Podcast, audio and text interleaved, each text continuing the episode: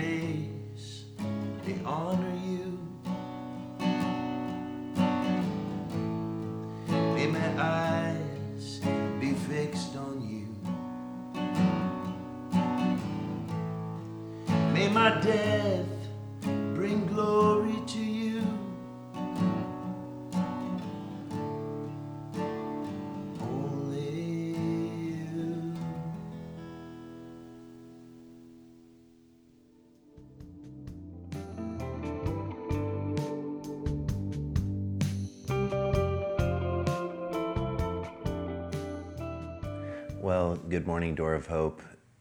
I caught wind of some complaints among community groups that they didn't like seeing me preach from behind a desk. I'm so grateful that all of you have so many opinions about how to preach into a camera to make it feel like preaching. And I just want to say that it'll probably never feel truly like preaching until your lovely faces are in front of me again. So I am making an attempt to adjust, although I personally liked the desk because it covered the midriff. All right.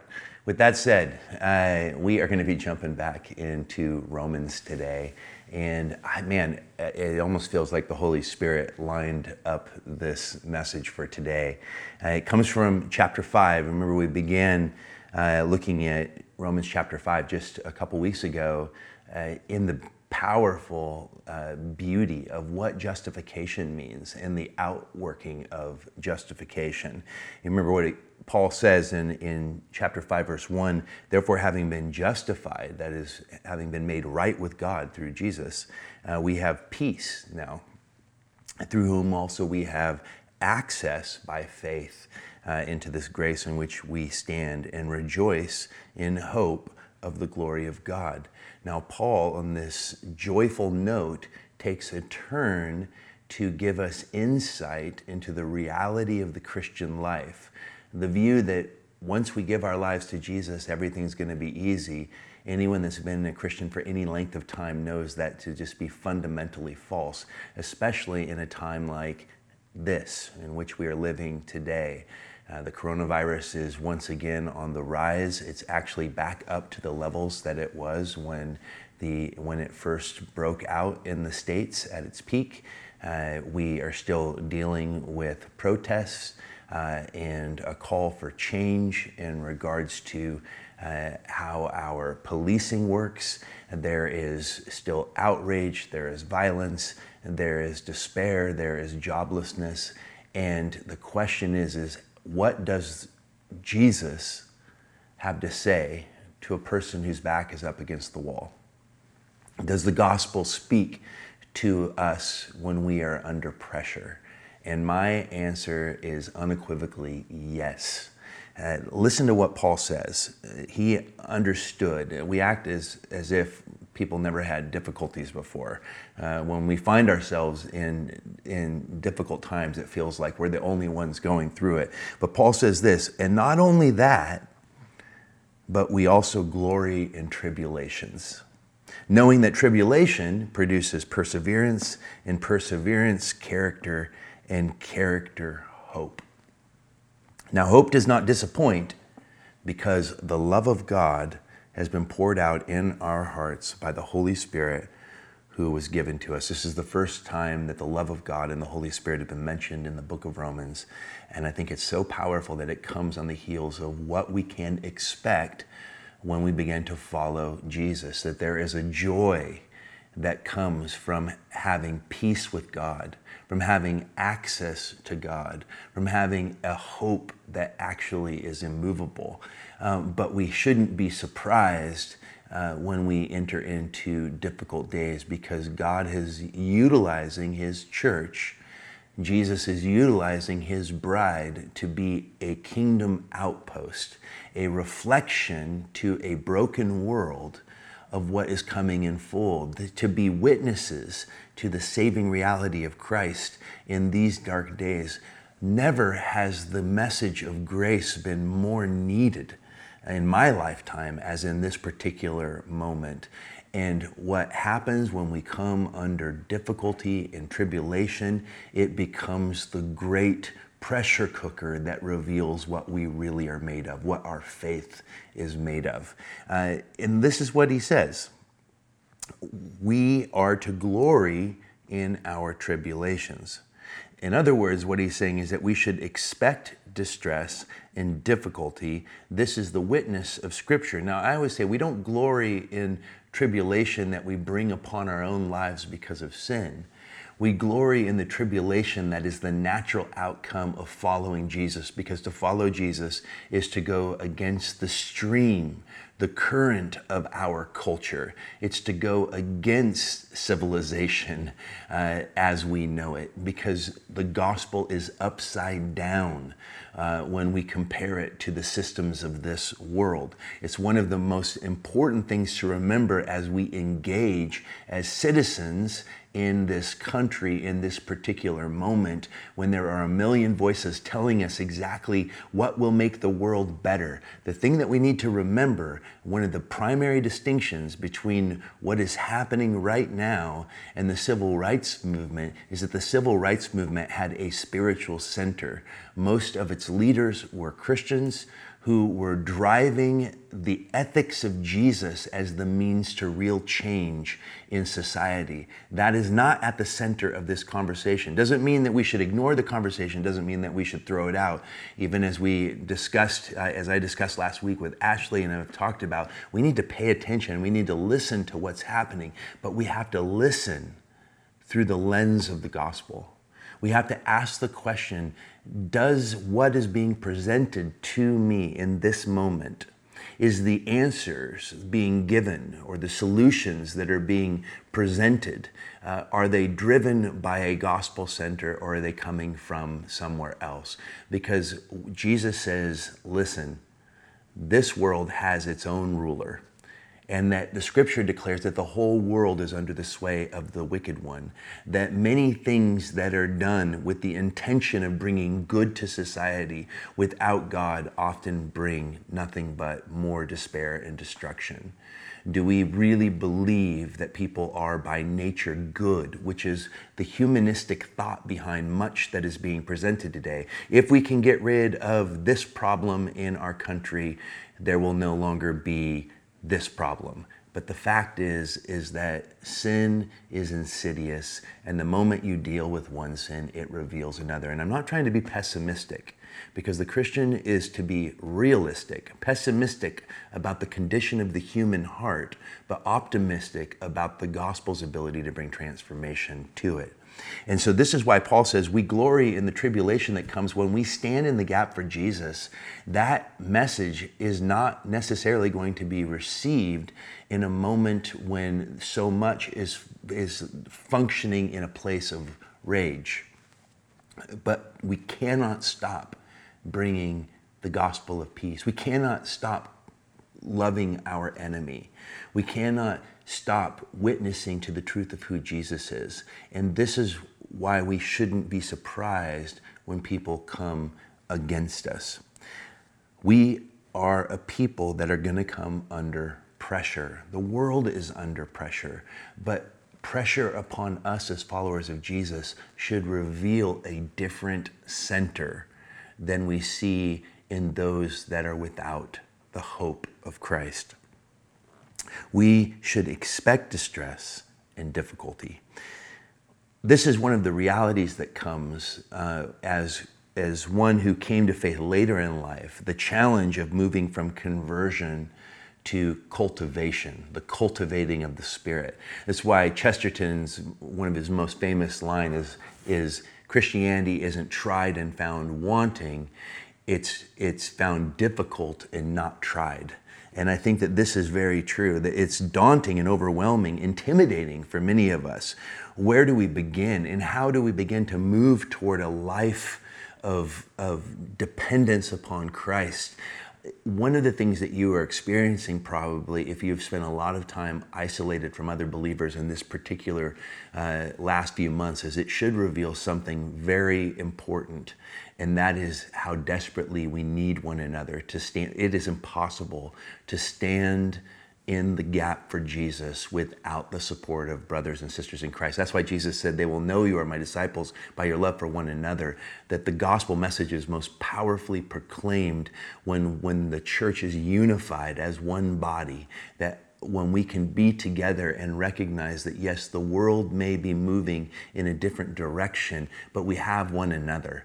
And that one another reality in Scripture is something that is being, uh, that, that many of us are feeling uh, is missing right now in our lives. And this is why Bonhoeffer in prison, uh, when he wrote Life Together, one of the things that he pointed out is listen, life together as believers is a gift of grace and should not be taken for granted. Have you realized in this time that maybe that was something you took for granted when you had the freedom to gather whenever you wanted? But these are privileges uh, that that should be uh, that should be something that we cling to uh, because now that they are missing, we can feel that that loss and we see how hard it is to live the Christian life without the support of others Thank God we have the Holy Spirit, which we will get to in great depth because Romans gives us some of the most powerful passage, passages about the role of the Holy Spirit in our lives.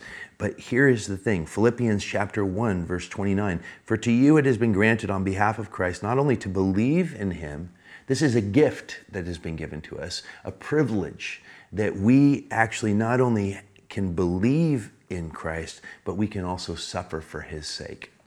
And I think one of the saddest things is that often our suffering is not over suffering for Jesus. It's a suffering that comes from pushing Jesus to the side of our existence, pushing him pushing him into that compartment that you know once neatly fit on Sunday morning so that we could live our lives however we wanted during the rest of the week. Well, that won't do any longer, will it? In this time, I believe the pressure of existence is revealing how real our Jesus is or how, how empty our faith is. 1 Peter chapter 4 verses 12 through 13 says, "Beloved, do not think it strange concerning the fiery trial which is to try you as though some strange thing happened to you, but rejoice to the extent that you partake of Christ's suffering, that when his glory is revealed, you may also be glad with exceeding joy." Something that Ashley said last week in our conversation is that uh, that black churches um, have a better understanding of a theology of suffering than we often do in the comfort of an American. Uh, uh, an American white setting. Uh, I've seen this reality played out when I've gone to third world countries where it's just harder to live. But I've also seen in those places that it's also uh, untouchable in its ability to live with joy because when there is no possibility of improving one's living situation and you discover Christ, this is the thing is that Christ is more real to those who need him the most. And I think that right now we're beginning to see that the things that we have put our hope in um, are not are not sustaining us. Uh, the the gods that we so readily worship at the altar of are, are, letting us down, and this is why Jesus calls us back again and again. And this is why I believe these days um, should not be viewed as you know I've been seeing all sorts of memes about about you know f 2020 uh, as it being the worst year ever. What if it actually is one of the greatest years for the church because it's a purging of the things that actually rob us of what really brings joy, which is Jesus himself? This is why James chapter 1 verse, verses 2 and 4 through 4 says, "My brethren, count it all joy when you fall into various trials, knowing that the testing of your faith produces patience, but let patience have its perfect work." that you may be perfect and complete, lacking nothing. Jesus' own words to his disciples in the Sermon on the Mount is Blessed are you when they revile and persecute you and say all kinds of evil against you falsely for my sake. Rejoice and be exceedingly glad, for great is your reward in heaven, for so they persecuted the prophets who were before you. I, I, think that this is important for us to remember. I was talking with a group of pastors last week, and there was a couple pastors that had just been battered uh, in response to all the conversation around race right now, and it came out of the most simple thing is that that the the two pastors had basically pleaded with their people to show decorum to police officers in this time that we that they that they are with the people and for the people and understand that there is a desire for change but that doesn't mean that we should live with vitriol toward a particular people or cast hateful words toward a particular people. And you know what those pastors experienced? They became their their call to their churches to to treat all people with dignity and respect was returned with, with death threats, with such anger uh, that, that they had to take down their Facebook pages. And they were like, man, I don't even want to be a pastor. And I, I said, being a pastor can be hard in this season but uh, and I think the reason that it's so difficult uh, is because there is an expectation uh, um, for many of you that I'm going to somehow have the secret answer. The I, I hold the the ingredients for the secret sauce on how to bring how to bring racial reconciliation to our nation. Listen, I can do my part, which is listen and love and engage, but I am not a politician. I cannot speak to the complexities of, of what's going on. I didn't have a political science degree. I, I, I, don't know the ins and outs of, of much of what is being discussed when it comes to a desire to see shifts in policy. And honestly, I've read so much information from, from experts in these categories that aren't even in agreement. So, why would you think that I have the answer to that? The answer that I have is the answer that all of you should have that claim Jesus to be your Savior is that the gospel is the only answer to the dilemmas of, of, of our human institutions. They will always fail. Capitalism isn't perfect, socialism isn't perfect, uh, monarchies isn't perfect. They, I don't care if you're Democratic leaning or Republican leaning, you do not have the silver bullet. And you cannot speak to the dilemmas of today with any kind of certainty and, and to expect your spiritual leaders to somehow tell you what the policies should look like is actually asking more of us than we can give. What we can give is the one thing. I kind of find myself with Peter and John. Silver and gold I do not have, but this I have. In the name of Jesus, rise up and walk. I want to call you to real liberation and real freedom and the real key to all racial reconciliation wherever there is racism, and that is the gospel and the cross, because the cross puts all people on an even playing field. And so I just encourage you, man, ask yourself, how are you responding in this time? Are you persevering? Because look what Paul says. He says, he says, listen, when we come under these tribulations, when we come under pressure, he's like, when we allow as a justified people the pressure of the age to actually create in us more Christ likeness. Because here's the thing when you come into a difficult time, when you come into a time of pain and suffering, it can either produce in you bitterness or as you yield to the Holy Spirit, it can actually produce in you something beautiful, which is the character of Christ Himself. When we persevere, Every time we go through a great struggle, it shows us our fears, our weaknesses, and it also shows us how easily overwhelmed we are. But these things are good. We, we can't live blind. We can't put our heads in the sand. We can't do what the character in Charles Williams' novel All Hallowed Eve uh, did when it says that she died and found herself in a purgatory. And, it, and when she was wanting to know why she was in purgatory, it says that she never tasted death in life, therefore, she was not prepared for life after death. Listen, this life is meant to be that which prepares us for the next. And the fact is is that there are many things that can become good deaths. It doesn't mean that they're not painful, but what I mean by that is that a good death, which is something that comes through the gospel, the cross, putting to death in us as the Holy Spirit reveals areas of weakness and sin.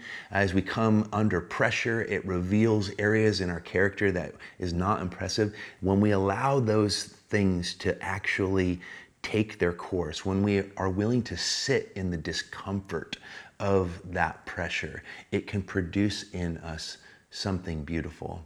I want to just share with you guys something just very transparently as your pastor how these last several months have brought to the surface an area in my life that that needed change.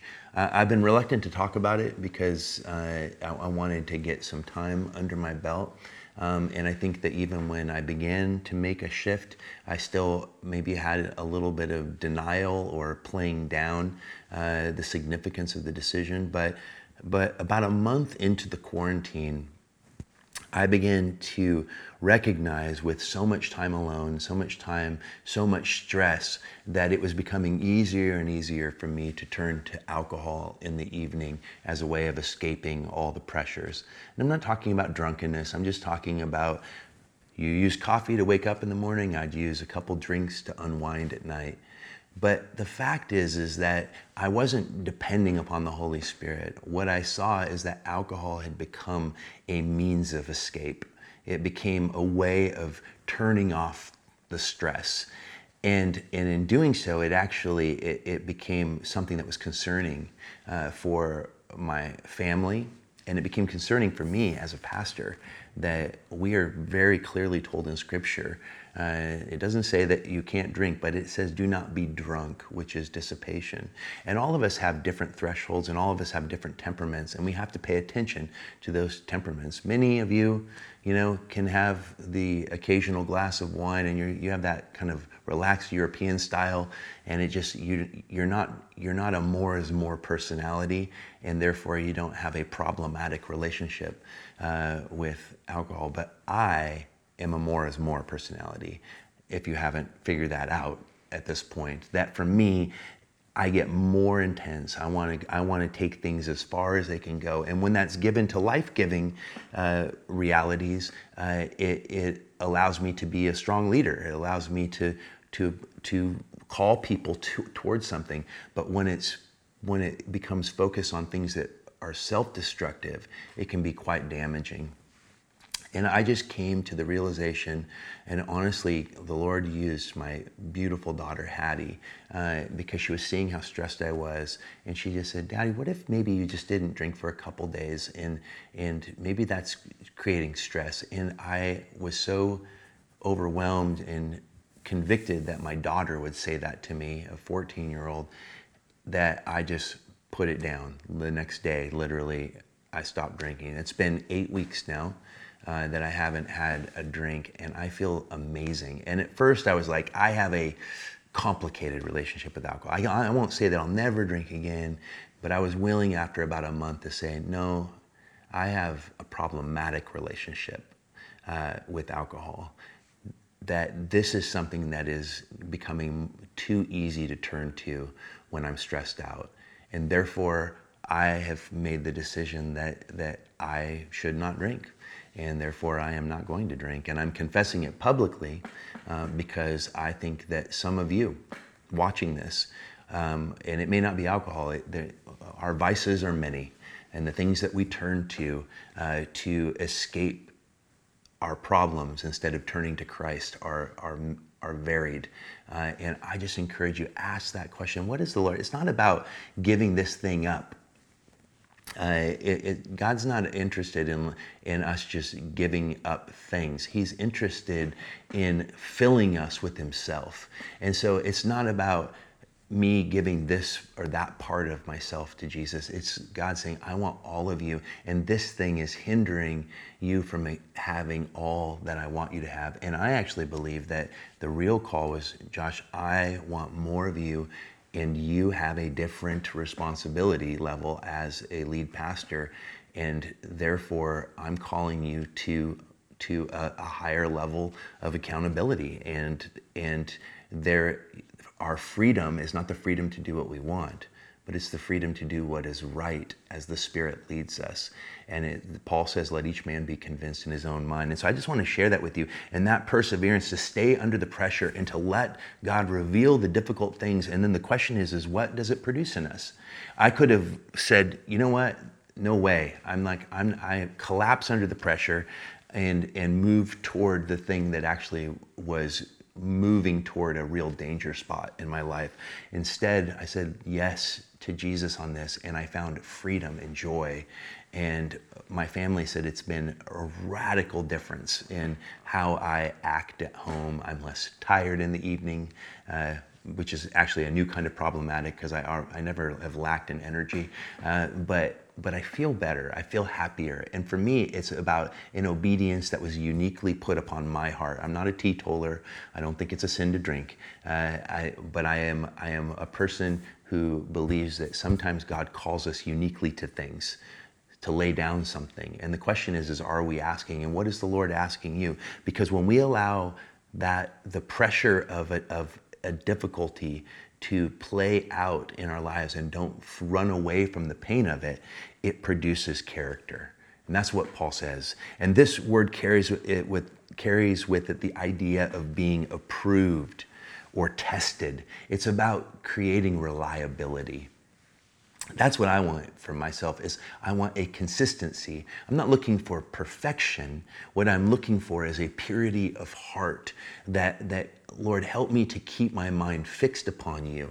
I'm a mess. I'm broken. I'm fundamentally flawed. Everything I do is mixture, but the power of the transformation of the human soul into the likeness of Jesus when our eyes are fixed upon Christ. It's when we give him our good and our bad and we say, "Lord, I give my whole self to you. That is what produces character. It's not about the eradication of this or that thing, it's about the daily surrender of the whole life that we might become living sacrifices. It's not about dying to this thing, it's about it's about being a daily living sacrifice, which means the whole life is surrendered to Jesus, which brings life.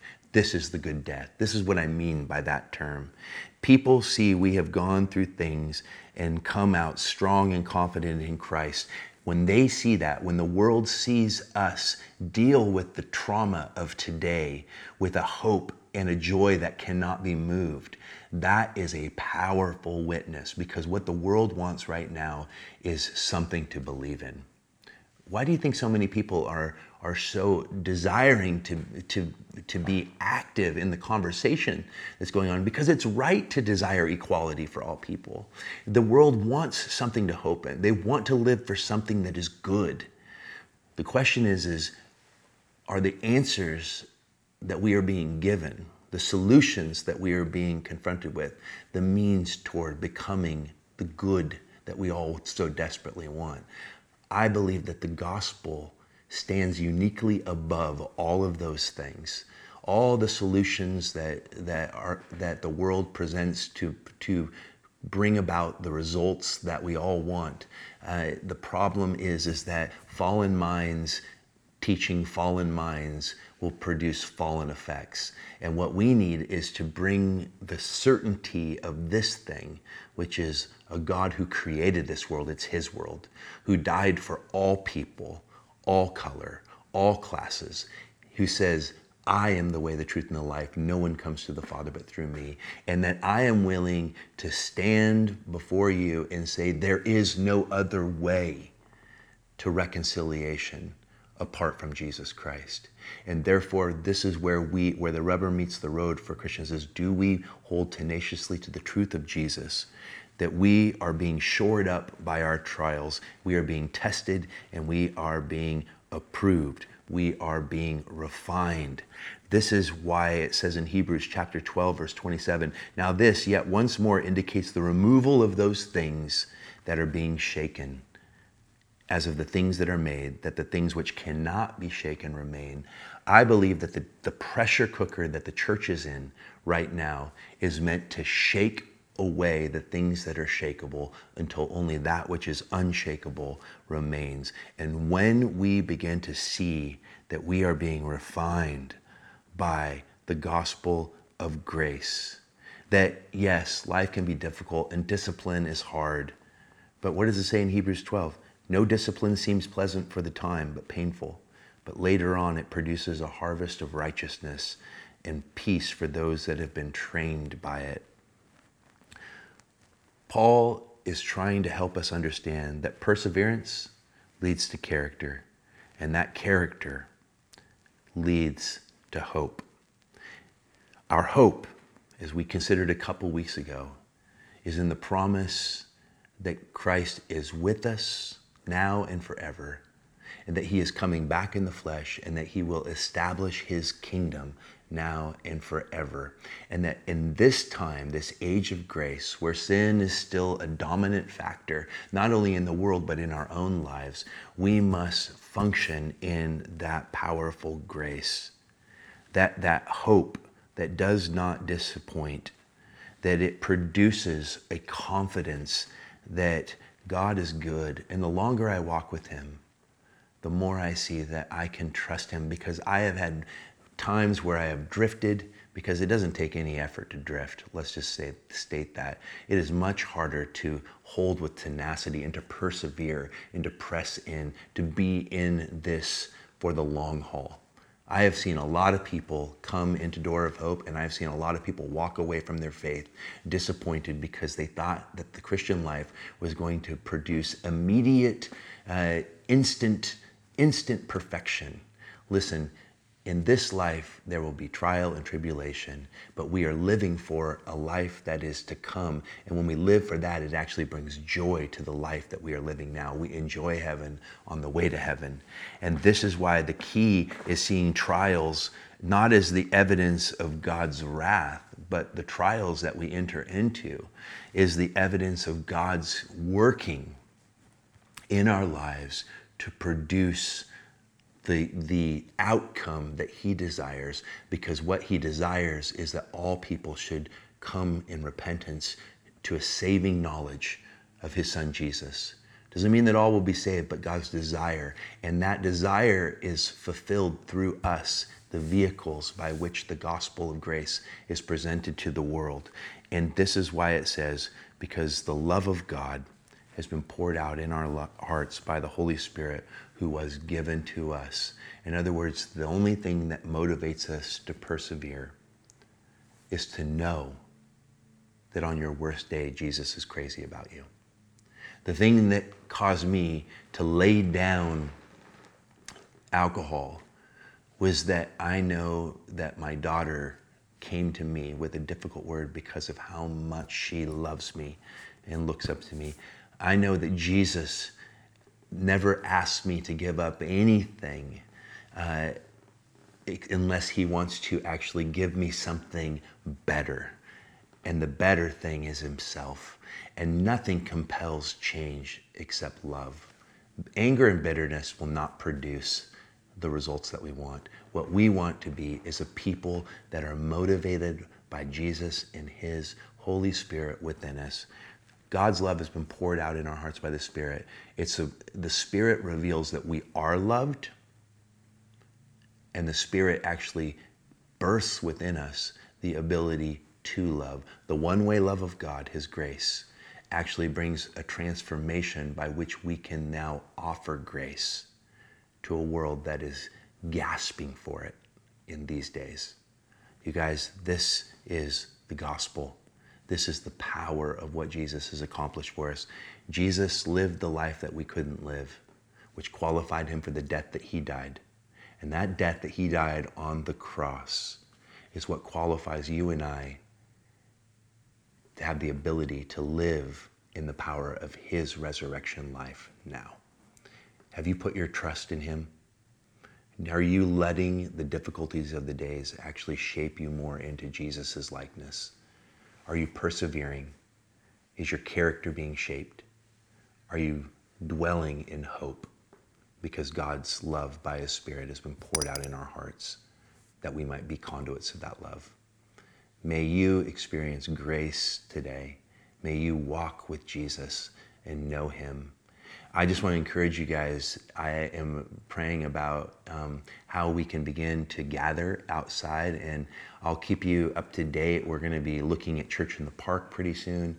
We're excited about uh, gathering for prayer. Uh, the safest place for us to gather in the time when coronavirus is going up is outside. So Luckily, Door of Hope did 10 years of church in the park. And in talking with my other friends who are pastors, uh, that isn't something that most of them have experimented with. And so I just encourage them it doesn't take any amplification, it just takes a loud voice and people bringing blankets and a picnic. So, Door of Hope, may we be conduits of grace in this city. May we be a reflection of, of a joy that can't be shaken by the tribulations that we are experiencing today because our trials are shaping us moment by moment until we see Him face to face more and more into His likeness. I love you guys so much. You guys have a wonderful day.